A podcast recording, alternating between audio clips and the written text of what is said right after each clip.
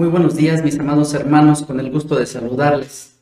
El día de hoy les voy a compartir lo que Dios habló eh, a mi vida en nuestra lectura de Mateo capítulo 12, versículos del 22 al 46. Vamos a hacer una oración. Bendito Dios, cuántas gracias le damos por su amor, por su misericordia, por su bondad. Gracias por todas y cada una de las bendiciones que usted nos ha dado.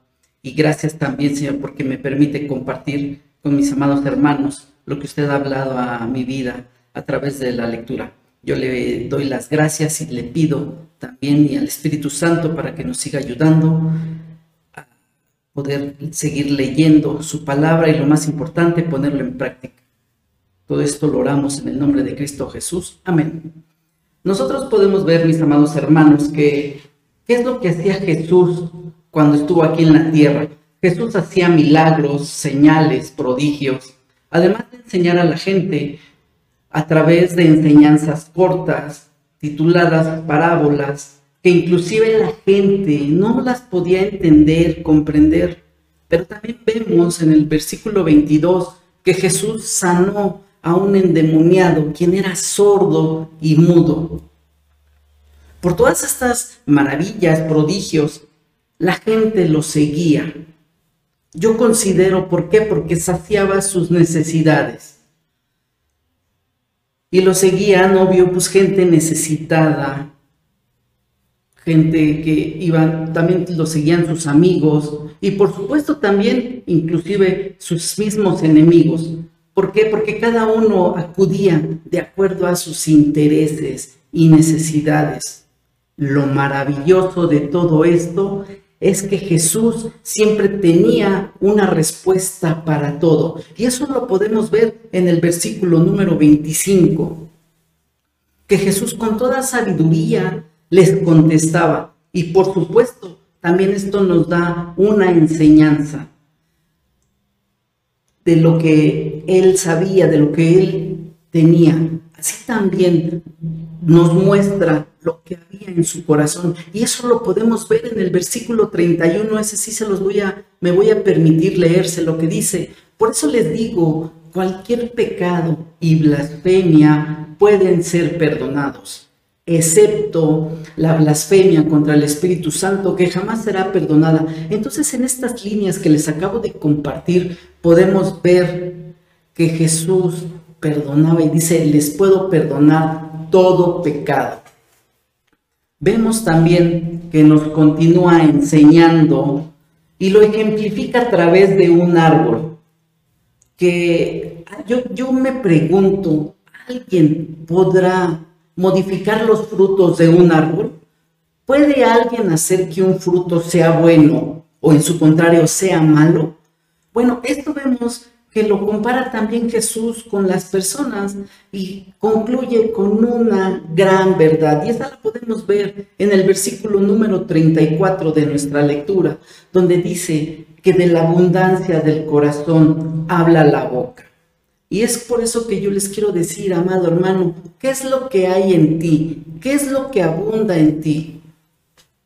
También podemos ver que nos sigue enseñando que como lo acabamos de decir, de la abundancia del corazón habla la boca. Algo importante que debemos de saber y que debemos de tener presente es que todas las personas vamos a dar cuenta de cada palabra que hayamos expresado o dicho. Siempre debemos de tener en cuenta esto, no solamente en el momento de decirlo, sino que también algún día daremos cuenta. Y eso es lo que yo te quiero eh, hacer notar, mi amado hermano, que debemos de, de estar siempre atentos y dispuestos a compartir, pero lo que haya en nuestro corazón, poder compartir de las bondades y de las maravillas que haya hecho Dios y que sin duda seguirá siendo en nuestras vidas. También quiero comentarte por último que es necesario hacer mención de esto. En el verso 46 vemos que cuando Jesús estaba enseñando y compartiendo, fueron a buscarlo. Pero aquí veamos la importancia de quién fue a buscarlo. En el versículo 46 nos dice que fueron a buscarlo su mamá y sus hermanos. Entonces vemos que Jesús Alguien, eh, cuando estaba en esa enseñanza, le dijo, Tal vez, perdón que te interrumpa, pero te hablan allá afuera. Te habla tu mamá y tus hermanos. Y Jesús, haciendo una pausa, dijo, ¿y quién es mis hermanos? ¿Quién es mi mamá?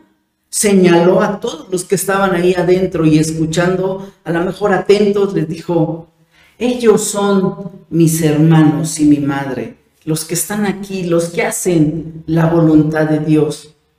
Mi amado hermano, yo te quiero preguntar, ¿qué es lo que eres tú? ¿También eres tu madre? ¿También eres tu hermano? ¿También haces la voluntad de Dios como los que estaban ahí? Por eso es que yo te animo y te pregunto, ¿qué es lo que hay en tu corazón?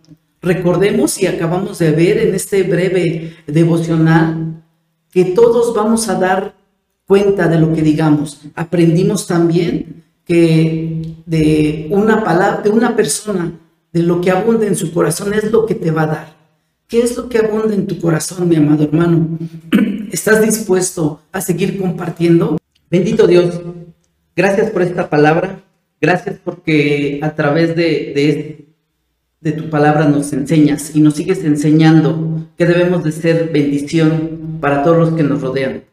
Gracias también porque así como usted enseñó a la gente, también nosotros podemos enseñar a todos los que necesitan de usted.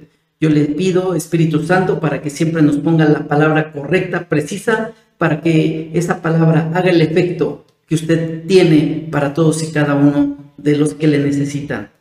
Todo esto lo oramos en el nombre de Cristo Jesús. Amén. Amados hermanos, les sigo invitando a que sigan los devocionales en las diferentes plataformas. Nos pueden buscar como en Conexión Juvenil y en Bethesda Capotzal. Dios les siga bendiciendo.